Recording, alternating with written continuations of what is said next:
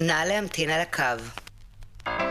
אתם מאזינים ומאזינות ל"איך אני יכול לעזור", הפודקאסט שחוקר את עולם השירות עם גל זלזניה. אני בטוב, טוב, טוב, טוב, טוב. נא להמתין בבקשה.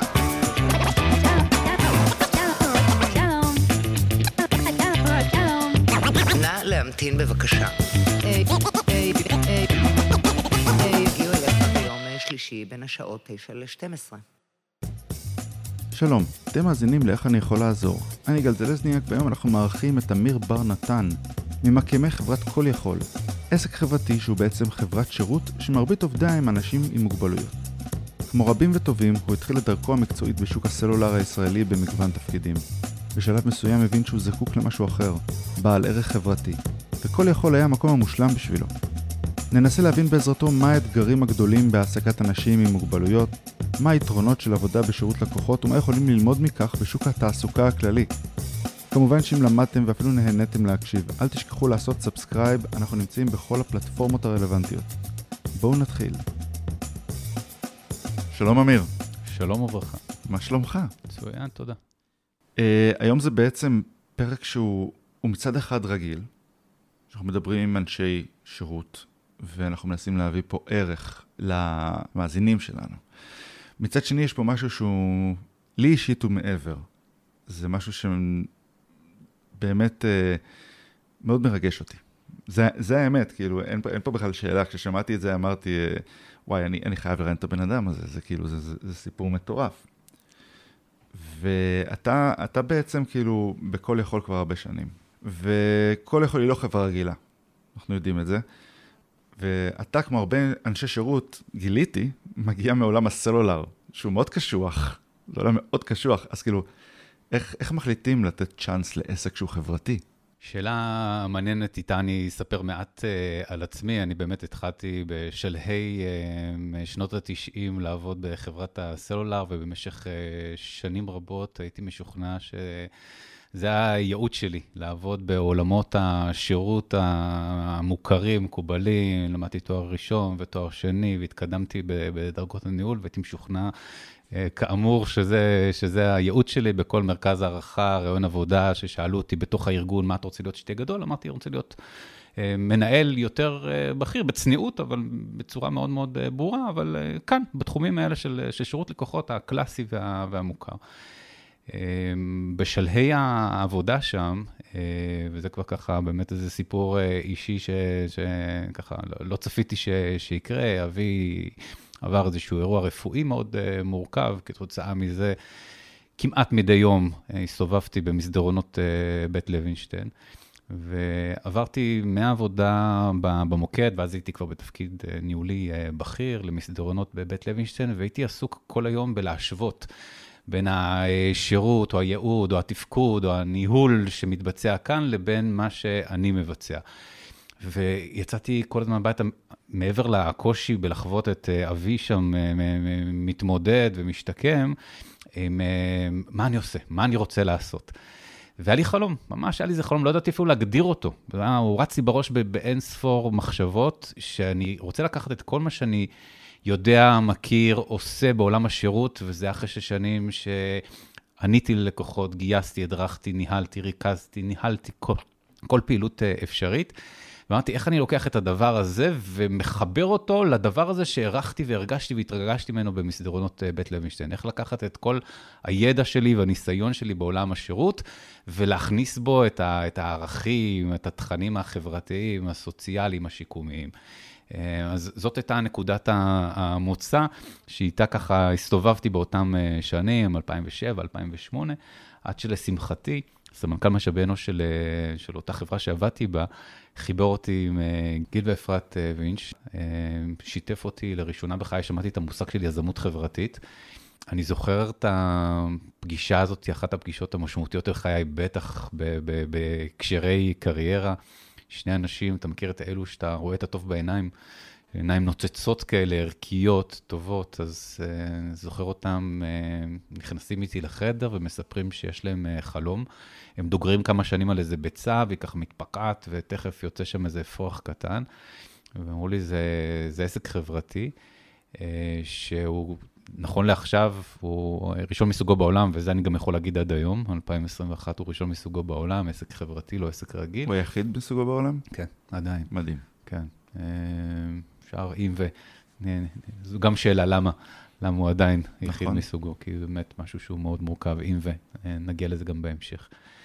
אה, וסיפרו לי שהם רוצים להקים עסק ש...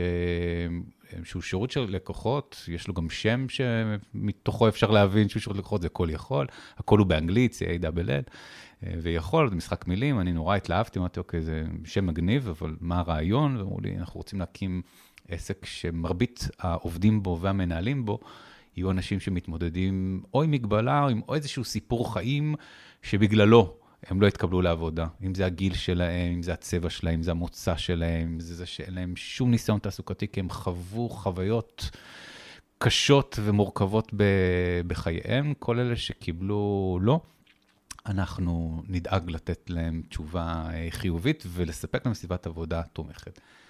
ועבורי זה היה תפקיד החלומות. אני זוכר שיצאתי מאותה פגישה ואמרתי, וואו, הנה כל מה שידעתי, עשיתי, הדרכתי, ניהלתי, גייסתי. במשך המון שנים בסלולר, עבדתי אז כבר תריסר שנים, תואר שני, עם המון ניסיון. והנה המשהו החברתי הזה, הסוציאלי הזה, השיקומי הזה, המשהו הזה שהערכתי במסדרונות של בית לוינשטיין, הנה הוא מוגש לי כאן, בוא תחבר אותם ביחד. אז יצאתי, ואחרי חמש דקות אמרתי להם, אני, אני איתכם.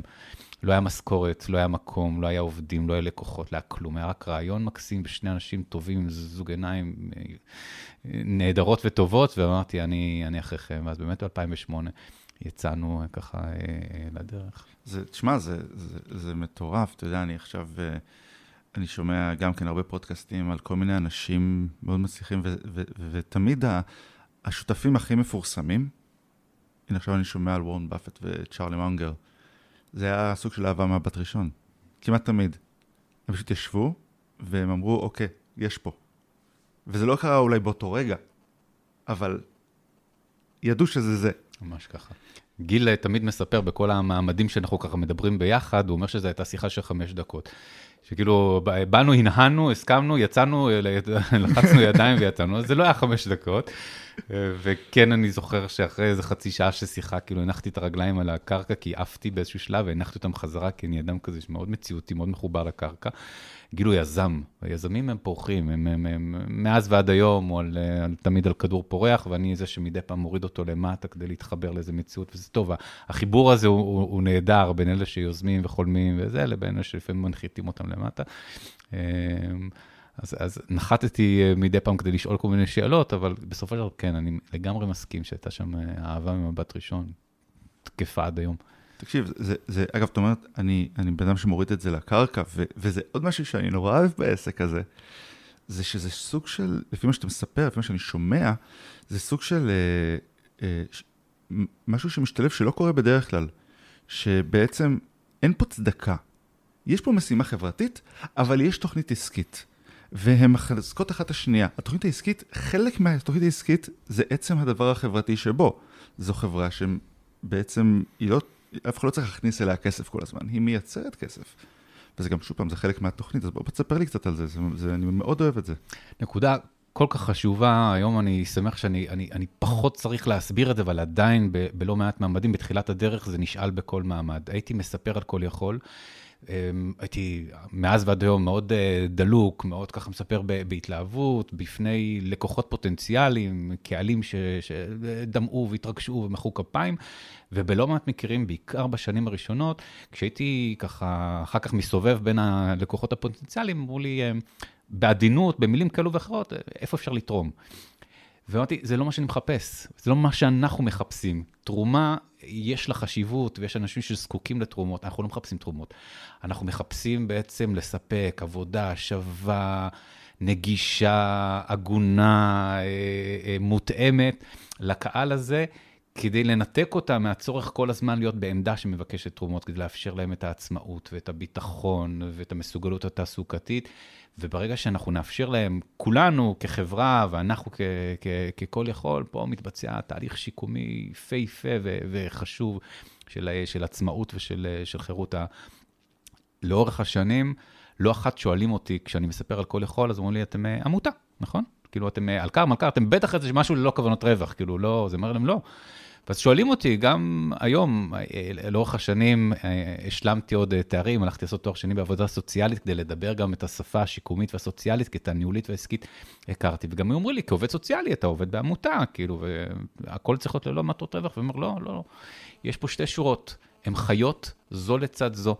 אה, שורה חברתית ושורה אה, עסקית, ואנחנו מנהלים את הבלנס בין אה, שתיהם, ולפעמים זו יותר בולטת ועולה, ולפעמים זו, והאיזון הזה בין שתי השורות האלו הוא איזון, הוא מורכב, הוא מאתגר.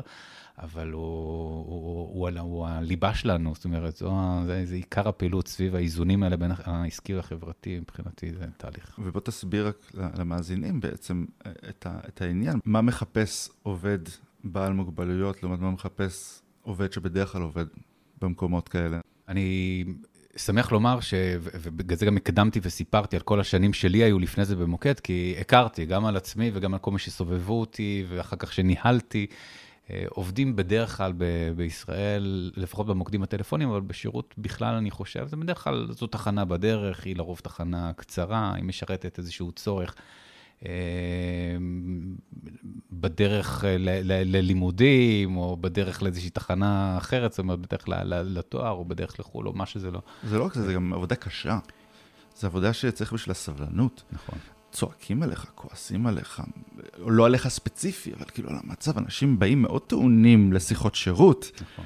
וזה נראה לי, יש לזה טול מאוד גדול על עובד בדרך כלל. נכון. בטח כשהוא מישהו שאומר, טוב, אני בחוץ, אני צריך לעבוד בינתיים. נכון. אז, אז תחבר את מה שאמרת עכשיו לעובדה שזה מקצוע שדורש אה, יכולות הכלה וסבלנות, עם אה, העובדה שזה בדרך כלל קהל צעיר, ש, שזו תחנה בדרך, ואז אתה מבין למה זה שוק אה, כל כך מורכב, שיש פה תחלופה אדירה, ולמה גם העובדים, גם המנהלים, גם הלקוחות, בכל כך הרבה מקרים אה, אינם חסרי, אה, הם, לא שבעי רצון.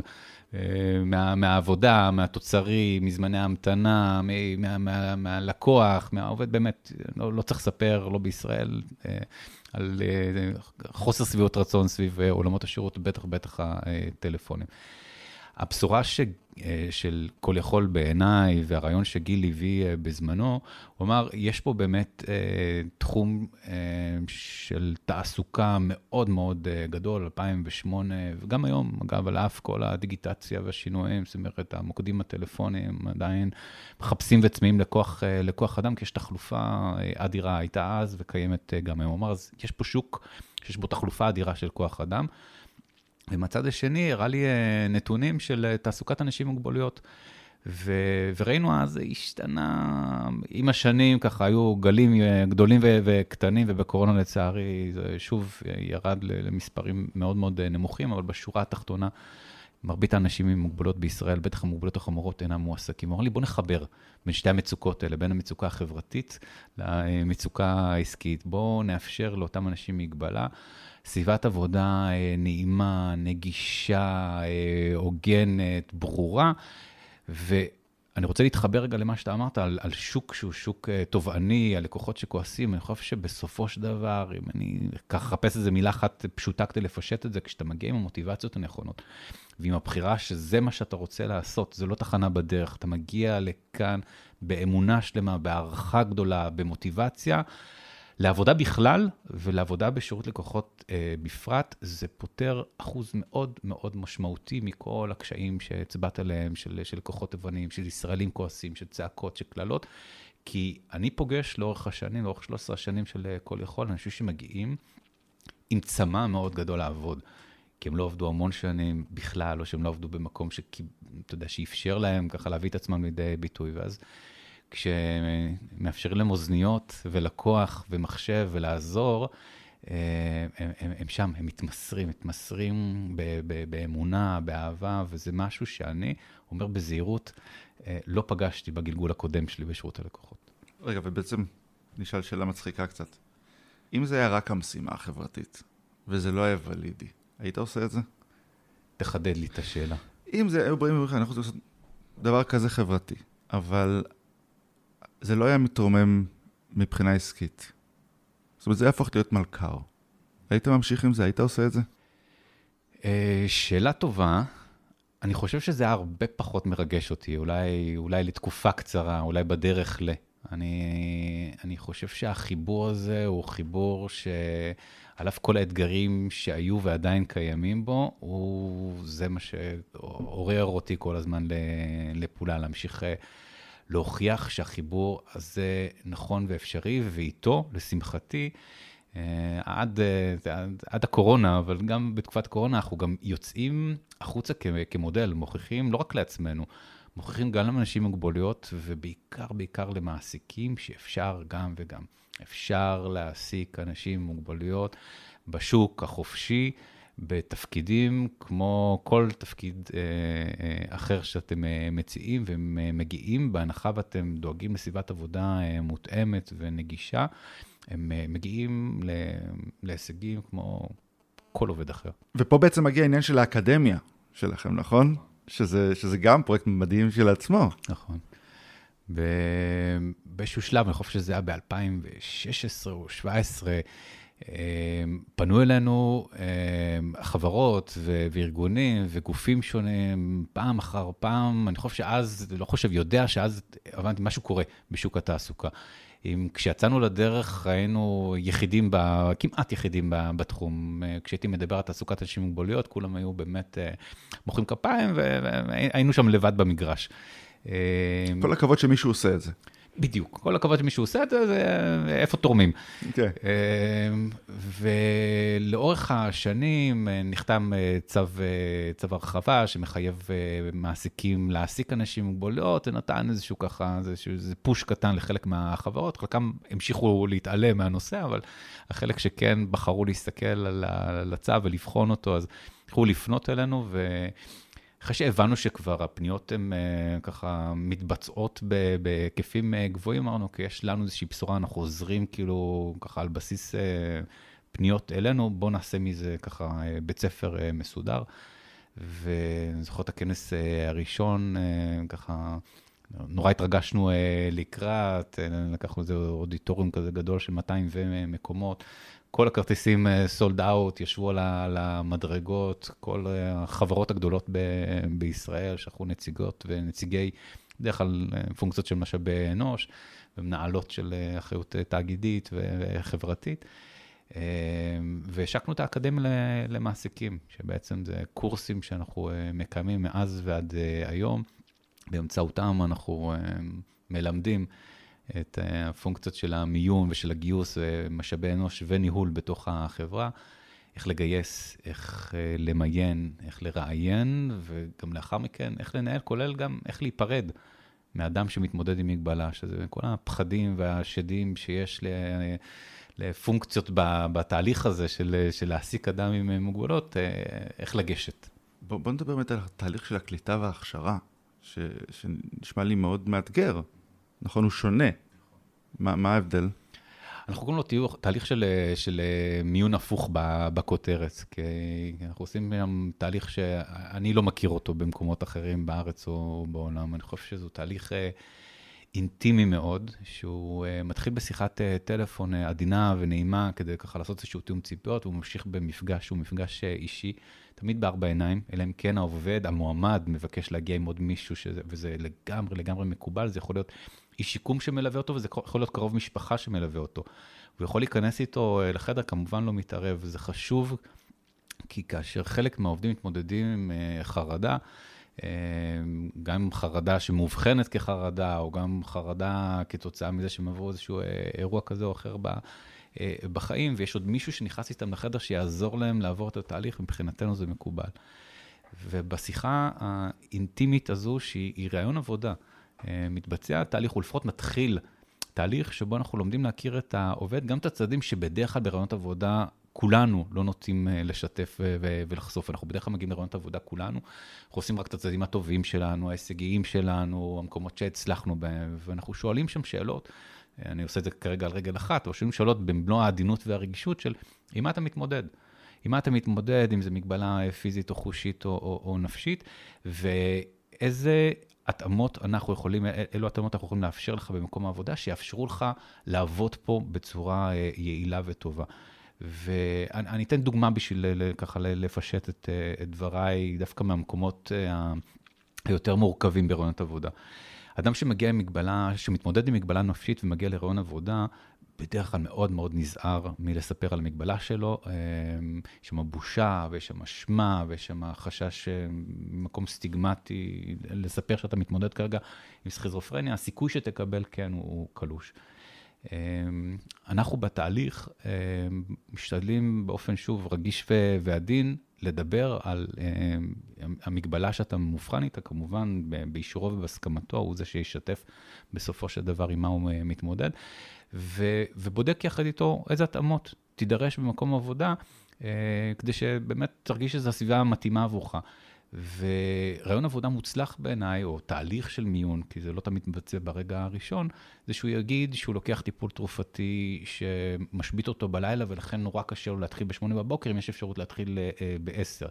ושמשמרות של 8 שעות עשויות להיות מאוד ארוכות, לפחות בהתחלה, ועם 6 שעות. ושיח כזה, שיח שכבר משלב המיון, מסתכל על המגבלה שלו ועל טיפול התרופתי ועל המפגשים שאולי יש לו השיקומיים בימים כאלו ואחרים, מכניס את זה כאילוצים לתוך סידורי העבודה שלו, מתוך ההבנה שהוא לא נדרש להסתיר שום דבר. וברגע שהוא סיפר סכיזופרניה, המראיין מולו לא, לא נבהל, אלא להפך, המשיך לשאול שאלות ולשאול אותו, אוקיי, אז מה עוזר לך ומה אתה מטופל ואילו התאמות. ומבחינתי זה תהליך שהוא הוא, הוא מאוד מאוד חשוב ומשמעותי, לא נדרש ממנו בשום שלב להסתיר את מי שהוא, וזו דוגמה שהיא בולטת במיוחד, כי זו מגבלה נפשית אה, כשאין לה, לה נראות. כשמגיע עובד, מועמד, עם אה, מגבלה פיזית, אז אנחנו עושים את אותו תהליך, רק שיש יותר, יותר ברור על מה מדברים, כי הוא נכנס, או נכנסת עם כיסא גלגלים, או כי ברור שיש איזושהי לקות ראייה או לקות שמיעה, ולכן השיח הוא סביב התאמות אה, של סביבת עבודה שהן קצת יותר ברורות. ושוב פעם, ברמה הכלכלית, ההתאמות זה בעצם העלות שלכם, אתם לוקחים את זה כמעסיק, זאת אומרת, אם בן אדם צריך, יש לו בעיית ליקוי אה, ראייה והוא צריך את, את, את כל המסכים והזכוכיות ושיש, אז כאילו זה הכל עליכם?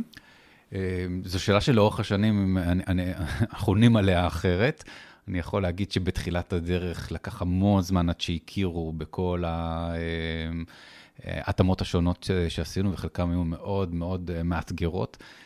אני זוכר את אה, אחת העובדות שהגיעה מושתלת, אה, היא הייתה חירשת לגמרי ועברה ניתוח של שתל שבלול והגיעה אה, לעבוד בחברה, ואחרי חודשיים של התאמות ואנשי מקצוע שהגיעו, הצליחו למצוא את ערכת השם המתאימה ביותר עבורה.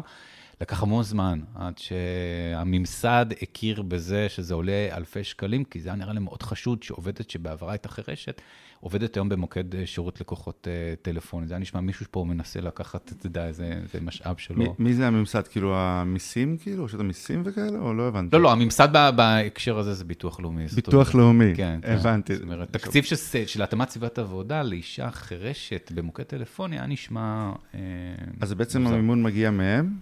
זה הקטע? בתחילת הדרך זה לא היה מספיק ברור, ולכן אנחנו אה, במרבית המקרים אה, שילמנו. לשמחתי, לאורך השנים, כשהבינו שיש פה עסק אה, שהוא לא רק חברתי, הוא גם עיקש ולא מוותר. אפרופו שאלתך להמשיך ולהיות עסק, אז לדעת לצאת, לאיזה מלחמות לצאת, אבל גם לא לדאוג לא, לא להפסיד בהם. אז לאורך השנים הגיעה ההכרה המתבקשת והמשמחת משרד הרווחה ומשרד הבריאות, זאת אומרת שהיום חלק, לא, לא, לא כל, אבל חלק נכבד מה, מההתאמות ממומנות, מסובסדות. ובוא תספר קצת על אתגרים שיש לעבוד עם אנשים בעלי מוגבלויות. כאילו מעבר לרעיון עבודה, סבבה, נכנסת, איזה יופי, הנה ההתאמות שלך, זהו, הכל בסדר? אמ, אין ספור, זה באמת אה, מאוד אה, מאוד אה, מגוון. אמ, מי להתאים את סביבת העבודה, אני חושב שזה החלקים היותר קלים, להתאים את סביבת העבודה ברמת העובד, אה, והכוונה לסביבה, לסביבה הפיזית, אה, אם זה ללקות הראייה, ללקות השמיעה, לכיסא הגלגלים, לזה שאין יד או, או שיש איזושהי מגבלה אחרת בגפיים, זה תהליך אחד. אה, הרבה פעמים חושבים שהוא התהליך המורכב, כשרואים את החבר'ה שעובדים בכל איכות, חושבים שזה התהליך המורכב של להתאים סביבת עבודה, אני חושב שהוא התהליך היותר אה, פשוט. החלק היותר מאתגר הוא באמת החלק אה, הרגשי, והוא להצליח להעביר את העובד לאורך הזמן, תהליך של יצירת מסוגלות תעסוקתית, ביטחון, הערכה, שהוא מסוגל בעצם לעמוד באתגרים, באתגרים השונים. מדובר בהרכב שמרביתו לא עבד, וכשהוא עבד, הוא עבד בתפקידים שהם לא בשוק החופשי, אם זה היה בתפקידים של, של, של ניקיון, של אבטחה, שבדרך כלל לא היו יעדים, לא מדדו אותו על הישגים, עולם של שירות לקוחות. מניח שזה כבר עלה פה, ואם לא, זה יעלה בהמשך, הוא עולם מאוד מדיד. הישגי, תחרותי, יש אח גדול שבודק כל uh, שיחה וכל שנייה שאתה יוצא להפסקה וכל דקה שאתה מתעד איזשהו משהו.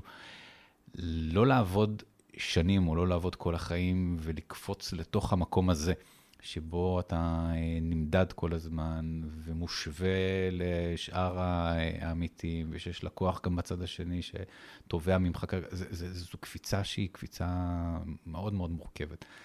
ובתהליך, האתגר הגדול הוא ליצור אצלם את, ה, את הביטחון שאתם אה, יכולים ומסוגלים ומצליחים לשכנע לקוח, גם אם הוא כועס, גם אם הוא מקלל והוא מקלל. אה, להצליח להעביר אותו איזשהו דרך, עד שבסופו של דבר זו שיחה שמסתיימת, לא בכל המקרים, מסתיימת באיזושהי אה, תודה והערכה או מכירה או שירות טוב או מה שזה לא יהיה. וזה בסופו של דבר, אם ככה נתייחס למשהו כללי, אני חושב האתגר הגדול ביותר במשימה שלנו. זה בטח משנה חיים, כאילו, של העובדים, נכון? חד משמעית. אה, יש לך איזה סיפור שאתה יכול לספר איתנו, או שזה הכל... מלא סיפורים. המושג, אני, אני, אני לא יודע אם סיפרו לך אותו, ש, שאתה בחרת, ב, זה, זה מעניין שבחר, שאמרו לך על משנה חיים? לא. אה, אוקיי, מעניין. כי זה, אני, זה הגיוני, לא? אוקיי. כאילו, אני לא, כשיש לך מישהו שהוא, בעצם כל החיים שלו התייחסו אליו בצורה אחת, והיה קשה לו להשיג עבודה, וכשהוא השיג עבודה זה היה עבודות שאולי אפילו לא מתאימות ליכולות שלו, פתאום שמישהו בא ומקבל את מי שהוא ואומר, אני מבין שיש לך פוטנציאל שיותר מזה, ואז תומך בו לעשות את זה, והוא מקבל ערך, מרגיש שהוא, יש לו ערך בחיים, זה נשמע כמו דבר מדהים. אני, ממש יש פרק אחד באקדמיה, כשאני מדבר עם כל הפונקציות השונות של משאבי אנוש ושל הניהול, וזה ממש הכותרת של, של העמוד ושל השקף ושל היום הזה, היא תעסוקה משנה חיים. אז ככה, בגלל זה שמחתי שהתייחסת לנושא, כי מרביתנו אה, בגיל ה-30 כבר רוצים לצאת לפנסיה, כבר ממצים את שוק התעסוקה, כבר יאללה יאללה, ואין לנו בעצם בדרך כלל את המוטיבציות, את הסבלנות. אני, אחד השיעורים הגדולים שלמדתי בכל החוב וממשיך ללמוד אותם, כמה תעסוקה היא מרכיב חשוב ומשמעותי, באמת אומר את זה באמונה שלמה. כמובן לעשות אותה במינונים הנכונים, במקומות הנכונים, אבל כמה היא חשובה. ולמדתי, ואני עדיין לומד אצל לא מעט עובדים, שברגע שמתאפשרת להם תעסוקה שהיא הוגנת, שהיא נגישה, שהיא מותאמת, זה ממש משנה את החיים שלהם בכל מובן. עשינו... לפני uh, כמה שנים טובות איזה שיתוף פעולה עם אוניברסיטה uh, שוויצרית שזיהתה את, ה, את העבודה של כל יכול וזיהתה שיש פה פוטנציאל uh, למחקר. Uh, והעובדים שלנו במשך שנה שלמה מילאו סקרים. עכשיו תחשוב, זו מעבדה נהדרת למי שרוצה לחקור, כי 90% מהעובדים לא עבדו לפני, והנה הם עובדים כמה שנים באותו מקום עבודה. מרביתם המכריע מתמודדים עם מגבלה, בואו נראה את השינויים. והמדדים היו מאוד מאוד ברורים, מהקשרים חברתיים, מהערכה עצמית, אמ, דרך נקודות אה, כמותיות מאוד מאוד מעניינות של אה, פגישות עם אנשי מקצוע, תדירות ש, שפחתה באופן משמעותי מהרגע שהם התחילו אה, לעבוד, כמות החברים שיש להם בעבודה ומחוצה לה, שצמחה דרמטית מהרגע שהם התחילו לעבוד, טיפול תרופתי. אה, כמה נעזרו בטיפול תרופתי טרום העבודה וכמה הם נעזרים אה, היום. זאת אומרת, באמת מדדים מאוד מגוונים, ובכולם היה מאוד מאוד אה, ברור ש, שתעסוקה היא שנה חיים ובמישורים רבים. אני כאילו שומע את כל הדברים האלה, ואני אומר, נגיד, הדבר הזה של לעבודה יש ערך, והיא משנה חיים, הרי מה שאתה אומר, כשבן אדם רוצה לצאת לפנסיה בגיל 30, זה פשוט רמה אחרת של אותו דבר. כולנו מחפשים משמעות בחיים שלנו, ועבודה בחיים שלנו, ו- והשפעה בחיים שלנו. ובדרך כלל כשאדם לא מרוצה בעבודה שלו, אם זה לא משהו שמאוד ספציפי וטכני, אתה יודע, דברים, התעללות או כאלה, אני מדבר ברמה של מה שאתה עושה, זה בדרך כלל, זה למה אנשים היום עוברים הרבה יותר עבודות מאשר פעם. פעם היית אומר, טוב, זה זה וזהו, אני אחיה עם זה. היום אנשים יותר מבינים שהאיכות חיים והצורך להרגיש שהחיים שלך משמעותיים, הוא נורא חשוב לנפש. זאת אומרת, וכל דבר שאמרת פה זה דברים שאני לא יכול לא להגיד על אנשים לא בעלי מוגבלויות. אני הייתי מת שראיונות עבודה יתרחשו בצורה הזאת לאנשים בלי מוגבלויות, יתחיל בשיחה נעימה, אה, וזה וזה, זה מה שמחפשים, מה, זה, זה יותר נעים. אה, ו, ו, ו, והשאלה של איך אני יכול לעזור לך להיות עובד טוב, אני חושב שצריך להגיע בהתחלה, ממש, בראיון עבודה עצמו. כי, כי כל התאמה שאתה יכול לעשות לעובד, שיעזור לו, זה לא צריך להיות חלק ממשא ומתן. לא, אני רוצה לעבוד בתשע, טוב, אין בעיה, אבל אם ככה, אתה עובד עוד שעה ואתה נותן איזה... זה צריך להיות, כדי שאנשים יעבדו, הם צריכים להרגיש שמכילים אותם. הכלה צריכה לקרות בכל מקום עבודה. אני הייתי רוצה שאת האקדמיה הזאת תעבירו לכולם. אני שמח מאוד שאתה אומר את זה, כי אלו תכנים שגם פה אקדמיה עולים לא מעט כשאנחנו מעבירים, אה, ומשפטים דומים למה שאתה אומר אה, אה, נאמרים, קוראים, רגע, במה זה שונה? ואמרתי, זה לא צריך להיות שונה. אני חושב ש... ואפרופו התחלופה במוקדים טלפון, אני חושב שזה יתבצע יותר בתחום הכל כך מאתגר הזה, שבו נצליח להקשיב יותר לעובדים, להתאים את סביבת העבודה, להבין אותם. ללטף, לחבק, אה, גם אם זה וירטואלית, אה, לפעמים אני חושב ש, שנרוויח פה עובדים אה, נאמנים יותר, שיתמידו לאורך זמן. השוק של מוקדים הטלפונים הוא שוק, עולם תעסוקה מאוד מאוד קשוח. אז אני, אני לגמרי מסכים איתך, מאחל ומקווה שיותר ויותר מקומות עבודה יבחרו לעשות את התהליך הזה משלבי המיון ודרך העבודה עצמה. אז רגע, אז נשמע, זה נשמע אחלה, אז כאילו, אני יכול לעבוד שם? אני לעבוד אצלכם? למרות שאני אין לי מוגבלות. כן, אה, שאלה טובה, כי בתחילת הדרך, אה, כשחיפשנו את הזהות, אז עוד לא ידענו לענות על התשובה, וכמובן היא לא הייתה שלילית, אבל בדקנו אותה. היום אני יודע להגיד שלאורך השנים נשמר איזה יחס, זה מעניין כי לא הקפדנו עליו יותר מדי, אבל תמיד נשמר יחס סביב 70-30 לטובת אנשים עם מוגבלויות.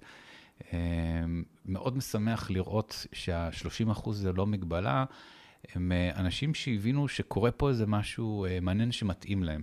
אה, זה אנשים שלא התקבלו למקומות עבודה אחרים בגלל הגיל שלהם, בגלל המוצא שלהם.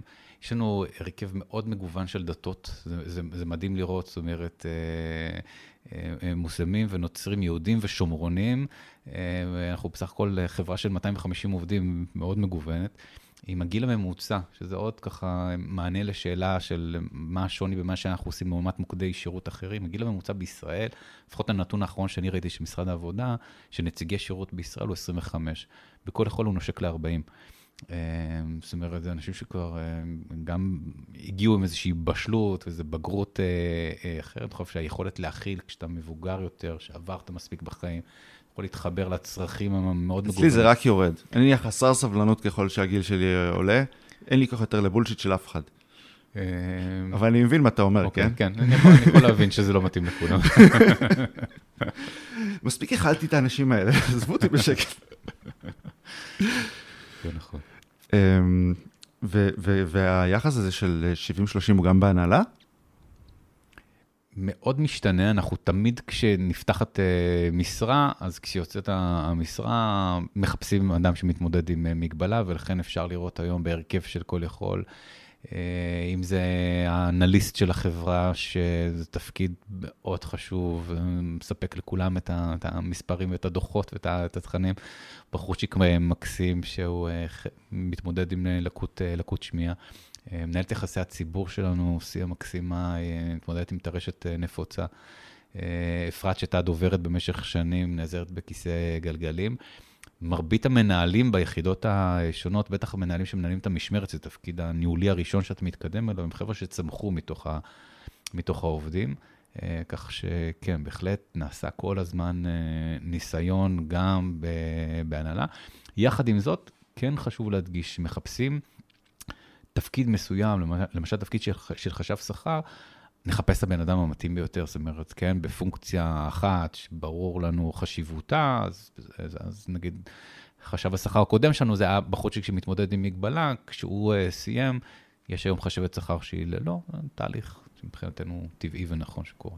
בסך הכל, כמו שאמרנו, זה עסק. נכון, זה, בדיוק. זה חלק מהיופי. נכון. ותשמע, אני בטוח שהרבה הרבה סטארט-אפיסטים מקשיבים לפודקאסט הזה, ו... והם אומרים, וואי, אני רוצה להשתמש בשירותי החברה הזאת, כאילו, זה מדהים, נכון? אבל אנגלית, מה, מה עושים לגבי אנגלית?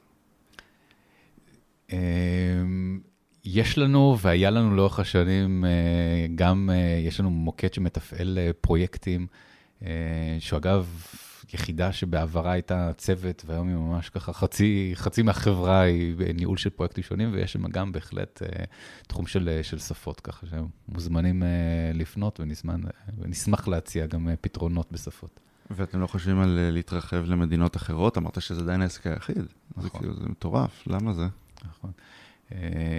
גיל, אחד הדברים שהוא חולם עליו בשנים האחרונות, ובימים אלו אפילו כותב ספר, וכותב אותו בשתי שפות, כי זה ספר שהולך לצאת בעברית ובאנגלית בו זמנית.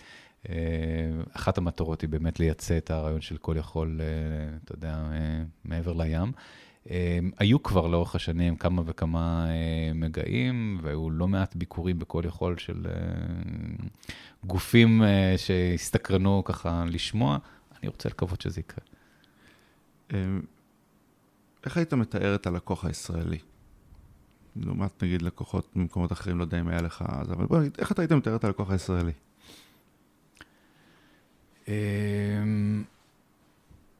אתה לא חייב להיות מנומס, כולם יודעים שלקוח ישראלי הוא קשה, זה בסדר. לא, זה טוב, אני מנסה דווקא להיות uh, מקורי ויצירתי ולא לשלוף את ה... את ה ולא להתחיל בהשמצות. כי אני למעלה מ-20 שנים בתחום הזה, ונזהר מהכללות. אני כן יודע לומר, ושוב, ש... במקרים שבהם, אני, אני לרגע מעביר את האחריות דווקא, אם זה בסדר, לא לענות באופן ישיר לשאלתך, לגופים שמספקים את השירות, שככל שהם דואגים אה, לרווחת העובד אה, והלקוח, שהזמני המתנה הם סבירים, שהמידע הוא ברור, שהוא נגיש, שהוא מוצע באופנים אה, מגוונים, שיש כבוד והערכה והכלה לעובד שתומכים בו, תגמלים אותו, שמספקים לו סביבת עבודה תומכת. כל אלו, בתנאים מסביב, יאפשרו גם ללקוח להרגיש יותר בנוח ובטוח, ומנעד הכעסים והקללות וכל זה, הוא יצטמצם משמעותית.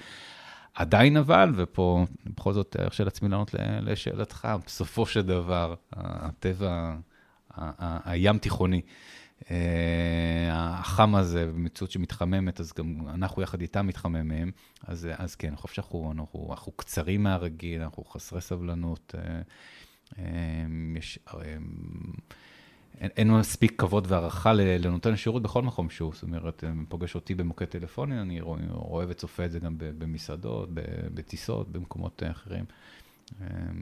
אין מספיק הערכה לתפקידים של, של נותני שירות בישראל. אני יודע, אני חושב אבל שזה סוג של מחלה שהכילה את עצמה.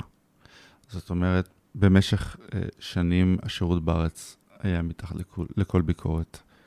ועם כל הסמוך והמחלות הישראליות הרגילות שאנחנו רגילים אליהן, ו- וכאילו... וכשאדם מת- מתקשר למוקד טלפוני, הוא יוצא מתוך הנחה שלא יעזרו לו. הוא יוצא מתוך הנחה שייקח הרבה זמן עד שיענו לו, שמי שיענה לו יהיה איזה נציגה שלא יהיה לו מושג מהחיים, ושלא יקשיבו לו, ו... ואני חושב שהיום דווקא המטרה הראשונה של, של נציג שירות, זה לתת לו הרגשה שזה לא זה, זה לא השירות הזה. השירות בסדר, רק שנייה, תירגע, השירות בסדר, אנחנו פה, אנחנו עונים בזמן סביר, אנחנו מקשיבים, אנחנו לא מסבנים אותך. ומשם אפשר להתחיל לעבוד.